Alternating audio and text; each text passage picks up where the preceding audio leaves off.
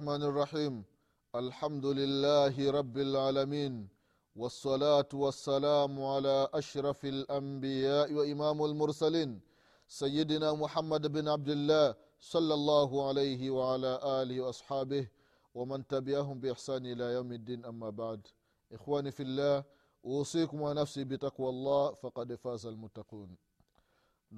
iman baada ya kumshukuru allah subhanahu wa taala na kumtakia rehma na amani kiongozi wetu nabii muhammadin salllahu alaihi wasallam pamoja na ahali zake na masahaba wake na waislamu wote kwa ujumla watakaefuata mwenendo wake mpaka siku ya kiama ndugu zangu katika imani na kuhusieni pamoja na kuihusia nafsi yangu katika swala la kumcha allah subhanahu wataala ndugu zangu katika imani tunaendelea na kipindi chetu cha dini kipindi ambacho tunakumbushana mambo mbalimbali mambo ambayo yanahusiana na dini yetu ya kiislamu na haswa katika masala ya swala ndugu zangu katika imani katika kipindi kilichotangulia tulikuwa tukikumbushana baadhi ya mambo ambayo yanahusiana na wale wenye kuswali sala za jamaa na ni mambo gani ambayo inatakiwa mtu ajipambe nayo na ni yepi ya kufanya ndani ya sala ya jamaa ndugu zangu katika imani. Leo insha allah mwenyezi mungu subhanahu wataala akipenda tutakumbushana baadhi ya mambo ndugu zangu katika imani. Mambo ambayo mtu akiwa nayo inakuwa ni sababu ya kuacha kwenda kusali sala ya jamaa. Sababu tulikuwa tunazungumzia sala ya jamaa kwa urefu. Faida za sala ya jamaa ubora wa sala ya jamaa fadhila za kwenda kwenye sala ya jamaa. Sasa ni mambo gani ambayo yakimfika mmoja wetu inakuwa ni sababu ya kuto kwenda kusali sala ya jamaa ndugu zangu katika imani. Wanachuoni rahimahumullahu mwenyezi mungu awape kila la kheri wamekusanya baadhi ya mambo wakasema ya kwamba haya mambo ni miongoni mwa sababu za kuacha sala ya jamaa ndugu zangu katika imani. Jambo la kwanza wakasema alkhaufu au lmarad khauf vita vita ndugu zangu katika imani mtu ikiwa mjini kuna vita watu wanauawa watu wanaangamizwa watu wanakamatwa basi mwislamu haruhusiwi kwenda msikitini kusali sala ya jamaa. Huyo anaruhusiwa kusali nyumbani kwake.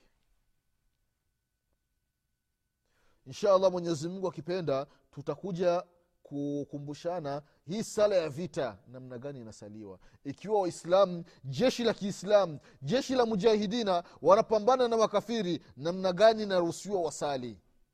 Lakini sasa sisi watu wa kawaida ambao hatupigani hatushiriki ile vita hatupambani na silaha namna gani tutasali? Sisi ntakiwa tusalie majumbani kwetu. Kwa hiyo mtu akiwa na hofu ya vita au maradhi huyo anaruhusiwa kusalia nyumbani kwake. Mtu yupo nyumbani amewekwa dripu amelala. Huyo haruhusiwi kwenda kusali msikitini. Anaruhusiwa kusalia nyumbani.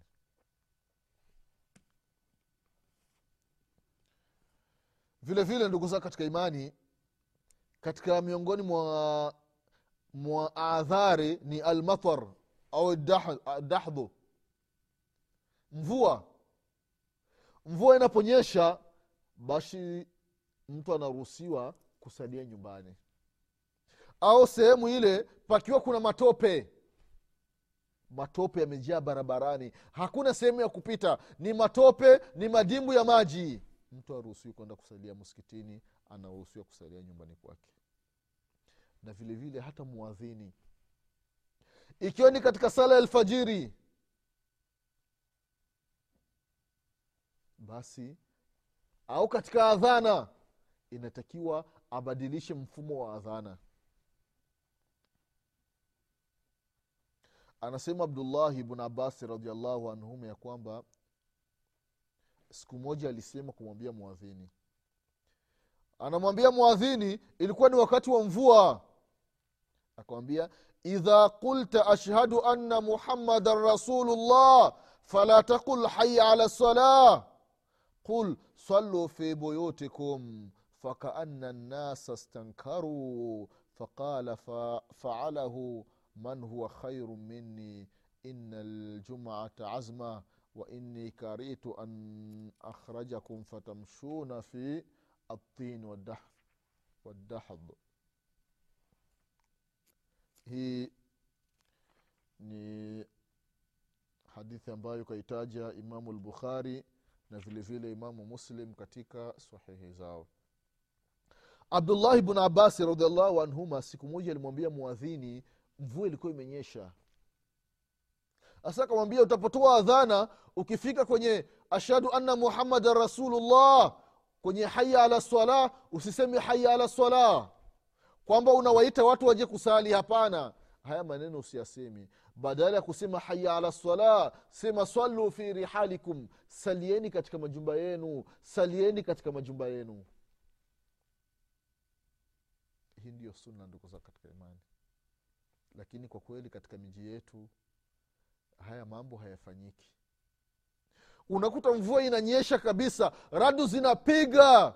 Yani ma, barabarani yani ni mito ya maji ndio inateremka muda wa sala umefika. Mwadhini anaadhini. Ashhadu anna muhammadan rasulullah. Ashhadu anna muhammadan rasulullah. Haya ala salah! Haya ala salah!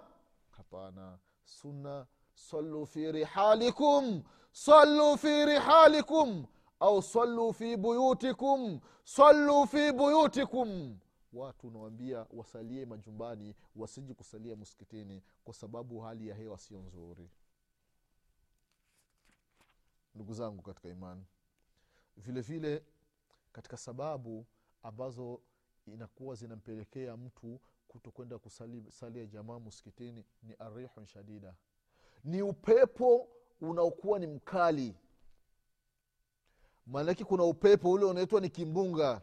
In kunta riha fakad laqaitu iswara kama anavyosema mshairi kwambia kama ikiwa wewe ni upepo basi basi umekutana na kimbunga. Maanake kimbunga ni juu ya upepo. Kile kikija yani kinasafisha maghorofa kinaangusha miti mikubwa mikubwa kinaangusha. Na hiyo mara nyingi inakuwa mwenyezi mungu subhanahu wataala anataka kuleta gharqa. Allahu akbar. Kwa hiyo upepo unapokuwa ni mkali sana unakuta nyumba nyumba inaozuliwa bati zinarushwa paa linaondoka. Unakuta watu wanaanguka kwa ajili ya upepo. Unakuwa ni mkali sana. Vitu vinapeperushwa. Miti inaanguka. Basi ni miongoni mwa sababu zinazomjalia mtu asiendi kusali muskitini asilie nyumbani. Vile vile ndugu zangu katika imani mtu ataacha kwenda kusalia muskitini asalie nyumbani wakati chakula kimeshakuwa tayari. Chakula kimeandaliwa na mtu yuko na njaa. Huyu haendi kusali ndugu zangu katika imani. Kwa sababu gani? Kwa sababu ikiwa una njaa na chakula kimeandaliwa halafu unaambia anaenda kwanza ukasali ukimaliza kusali ndio utakuja kula. Mawazo yako yatakuwaje ndani ya sala kuanzia mwanzo wa sala yako hadi mwisho wewe utakuwa unafikiria kile chakula.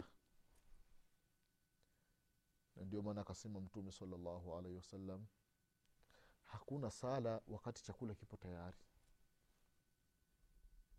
Ndikiwa watu waanze kula wakimaliza kula alafu ndio wakasali. Na hii ndugu zangu katika imani ni yule mtu ambaye anakitamani kile chakula na yupo na njaa lakini kama chakula kimeandaliwa na mtu hana njaa huwe anaruhusiwa kuacha kile chakula akenda akasali. Ikiwa fikira zake hazitokuja kwenye hiki chakula ndugu zangu katika imani. Haya ni mambo ambayo au ni adhari ambazo zinaruhusiwa mtu anaruhusiwa kuzifanya. Yaani mtu akiwa nazo basi haendi kusali sala ya jamaa ndugu zangu katika imani vile vile miongoni mwa mambo ambayo ni sababu ya kuto kwenda kusali sala ya jamaa ikiwa wewe uko na mgonjwa. Wewe una mgonjwa. Sasa yule mgonjwa unahofia kwamba mimi nikimwacha basi yawezekana mauti yakamfika wakati wowote. Basi unaruhusiwa kuwa naye pale. Unaruhusiwa kuwa naye pale ni mfano daktari yupo hospitali anajua yuko anamfanyia operesheni mtu. Sasa amemfanyia operesheni mpaka muda wa sala ukafika. Aliyekuwa daktari ana utaratibu kwamba muda wa sala ukifika anaacha kazi anaenda kusali sala ya jamaa. Sasa muda wa sala umefika ye yupo ndani ya operesheni sasa najua akiacha hii operesheni huyu atafikwa na matatizo kwa hiyo hapa anaruhusiwa kuendelea na operesheni yake akaacha kwenda kusali sala ya jamaa. Haya ni mambo ambayo wanachuoni rahimahumullahu wameyazungumza katika vitabu vyao. Kwa hiyo wakasema wanachuoni ya kwamba kwa mukhtasari ni kwamba ni mambo manane ambayo mtu akifikwa na moja kati ya mambo manane basi anaacha kwenda kusali sala ya jamaa anasali peke yake au anasali katika hiyo sehemu ambayo yupo. Jambo la kwanza ni maradhi mtu akiwa ni mgonjwa aendi kusali sala ya jamaa. Sio ugonjwa wa kawaida ndugu zangu katika imani. Eti mtu anasumbuliwa ya, yani na, ame, amejikata alikuwa anakata kucha sasa akajikata na wembe halafu eti aendi kusali sala jamaa eti ipo nadonda anaumwa sio maradhi. Haya sio maradhi ndugu zangu katika imani yale maradhi ya hatari mtu anaye kwa kweli fulani amezidiwa. Hili ni jambo la kwanza maradhi. Vile vile vita ni sababu ya mtu kuto kwenda kusali sala ya jamaa muskitini vile vile mvua. Vilevile vile mvua ikiwa ni kubwa basi mtu haendi kusali muskitini vilevile vile jambo la nne matope au upepo mkali na jambo la sita chakula kimeshakuwa tayari na una njaa na fikira zako mawazo yako yote yapo pale kwenye msosi hapa hamna kwenda kusali. Na vile vile mtu akiwa amebanwa na haja ndogo au haja kubwa basi asiendi kusali ikiwa kukidhi haja yako kubwa au haja ndogo itakuwa ni sababu ya kupitwa na sala ya jamaa ni bora sala ya jamaa kupite lakini ukidhi haja ndogo au haja kubwa. Ili isiwe unasali umesimama ndani ya sala yani katika hali ambayo sio nzuri. Na vile vile jambo la nane ni kwamba mtu yupo na mgonjwa sasa unamhudumia unaona ukiondoka yani, uki, yani ukimpa nafasi japo sekunde kumi tu basi huyu anaweza akafanya mambo mazito ikiwa ni sababu ya kifo chake basi waruhusiwi kwenda kusali sala ya jamaa unaruhusiwa kumwangalia huyu. Haya ni mambo ndugu zangu katika imani ambayo wanachuoni rahimahumullahu wameeleza ya kwamba mtu ni sababu ya kuacha kwenda kusali sala ya jamaa. Ndugu zangu katika imani tulikuwa tunakumbushana sala ya jamaa sala ya jamaa sala ya jamaa. Kusali sala ya jamaa. Hii sala ya jamaa inasaliwa wapi ndugu zao katika imani? Sala ya jamaa inasaliwa muskitini ikiwa sala ya jamaa inasaliwa muskitini nini maana ya muskiti muskiti ndugu zao katika imani katika lugha ya kiarabu katika lugha ya kiarabu ukisema muskiti maana yake almaudhi ladhi yasjudu fihi. Ni sehemu ambayo mtu anasujudia. Hii inaitwa ni muskiti. Lakini katika upande wa sheria ni sehemu maalum ambayo imeandaliwa kwa ajili ya watu kumwabudu mwenyezi mungu subhanahu wataala hii ndiyo inaitwa muskiti ndugu zangu katika imani na muskiti fadhila zake ni kubwa. Muskiti ndugu zangu katika imani fadhila zake ni kubwa. Mwenyezi mungu subhanahu wataala ndani ya qurani alitaja misikiti mara kumi na nane. Sehemu kumi na nane ndani ya qurani allah subhanahu wataala anaielezea misikiti na kitu ambacho mwenyezi mungu subhanahu wataala anakikaririkariri ndani ya qurani hicho kitu kinakuwa ni bora sana. Kinakuwa na umuhimu.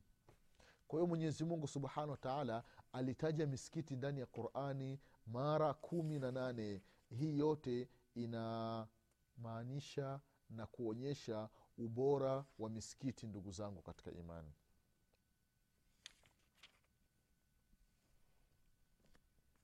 Na misikiti ni nyumba ambazo mwenyezi mungu subhanahu wataala anazipenda anasema mtume salllahu alaihi wasallam katika hadithi ya abahureira radiallahu anhu arda hadithi ambayo kaipokea imamu muslim katika sahihi yake ya kwamba ahabu lbiladi ila llahi masajiduha wa abghadhu lbiladi ila llahi aswaquha. Allahu akbar. Nyumba miji anayoipenda mwenyezi mungu subhanahu wataala ni misikiti na miji anayochukia mwenyezi mungu subhanahu wataala ni sokoni. Sokoni ni sehemu ambayo mwenyezi mungu anapachukia. Na sehemu ambayo anapenda mwenyezi mungu ni misikiti ndugu zangu katika imani. Kwa sababu gani mwenyezi mungu anapenda misikiti? Kwa sababu gani mwenyezi mungu subhanahu wataala anachukia sokoni? Misikitini watu wanasali ndani ya muskiti ni kumtaja allah subhanahu wataala ni kumdhukuru mwenyezi mungu subhanahu wataala ni kumsabihi allah rabulizati waljalal ni kumsalia mtume salllah salama ni kumtaka mwenyezi mungu msamaha ni kumwomba mwenyezi mungu dua. Matatizo yote watu wanamwambia mwenyezi mungu subhanahu wataala ndani ya muskiti ima wakati wa sijida au wakati wa tahiyatu au wengine baina ya dhana na iqama watu wanamwambia mwenyezi mungu subhanahu wataala matatizo yao ndani ya muskiti lakini sokoni hii ndio sababu ambayo mwenyezi mungu subhanahu wataala anaipenda misikiti. Sokoni kinyume chake mwenyezi mungu subhanahu wataala anachukia sokoni. Kwa sababu gani? Ni kwamba angalie wauzaji wanafanya ghushi udanganyifu ndani ya soko. Wauza mchele. Anakwambia huu mchele ni mzuri. Juu unaona ni mchele umenyooka sio vipande vipande lakini chini huku yule muuza mchele ameweka kilo saba ya mawe. Maanake unanunua mchele kilo mbili robo nzima ni mawe halafu kilo moja na robo tatu ndio mchele kamili. Watu wanafanya rushi wauza dagaa. Dagaa zile ambazo zimenyeshewa na mvua na zile ambazo ni safi zote yanachanganya pamoja kwamba hizi dagaa safi hizi. Juu ndio anaweka zile dagaa nzuri nzuri lakini chini ndio ule mchanganyiko zile dagaa ambazo zina harufu zimeshaoza. Watu wanafanya ghushi sokoni. Uongo umekuwa ni mwingi sokoni. Kuuza samaki. Atakwambia huu samaki wallahi na hapa kwa jina la mwenyezi mungu huu samaki nimenunua shilingi elfu tatu. Mimi nataka tu faida tu ndogo tulipe elfu tatu na mia tano basi nipate mia tano tu. Kumbe samaki kamnunua elfu moja. Lakini anakula kiapo. Anataja jina la mwenyezi mungu subhanahu wa sokoni kiapo cha uongo kwa ajili apate maslahi ya kidunia. Kwa hiyo sokoni ndugu zao katika imani kuna mambo mengi ambayo yanafanywa ndani ya soko ambayo yanamuudhi mwenyezimungu subhanahu wataala ndio wanachuoni rahimahullahu wakasema kwamba ndio maana mwenyezi mungu subhanahu wataala anaichukia soko ndugu zangu katika imani misikiti inazidiana ubora. Kuna misikiti duniani misikiti mitatu ni bora kuliko misikiti yote. Misikiti inazidiana. Unakuta huyu ni bora kuliko huyu huyu ni bora kuliko huyu huyu ni bora kuliko huyu. Anasema mtume salllahu alaihi wasalama kuhusiana na ubora wa sala ya miski, wa, wa, wa misikiti. Kwanza msikiti wa kwanza ulimwengu mzima kwa ubora ni msikiti wa makka. Msikiti wa pili ni msikiti wa mtume salllahu alaihi wasallam masjidi nabawi. Msikiti wa tatu ni beit lmaqdisi na msikiti mwingine ambao ni bora ni masjidi quba. Hii ni misikiti ambayo ni bora ndugu zangu katika imani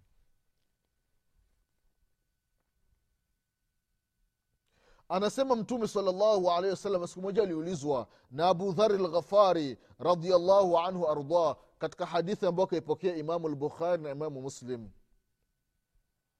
Alisema ya rasulllah ayi masjid udhiya fi lardhi awal ni msikiti gani ambao umewekwa duniani mwanzo kuliko misikiti mingine?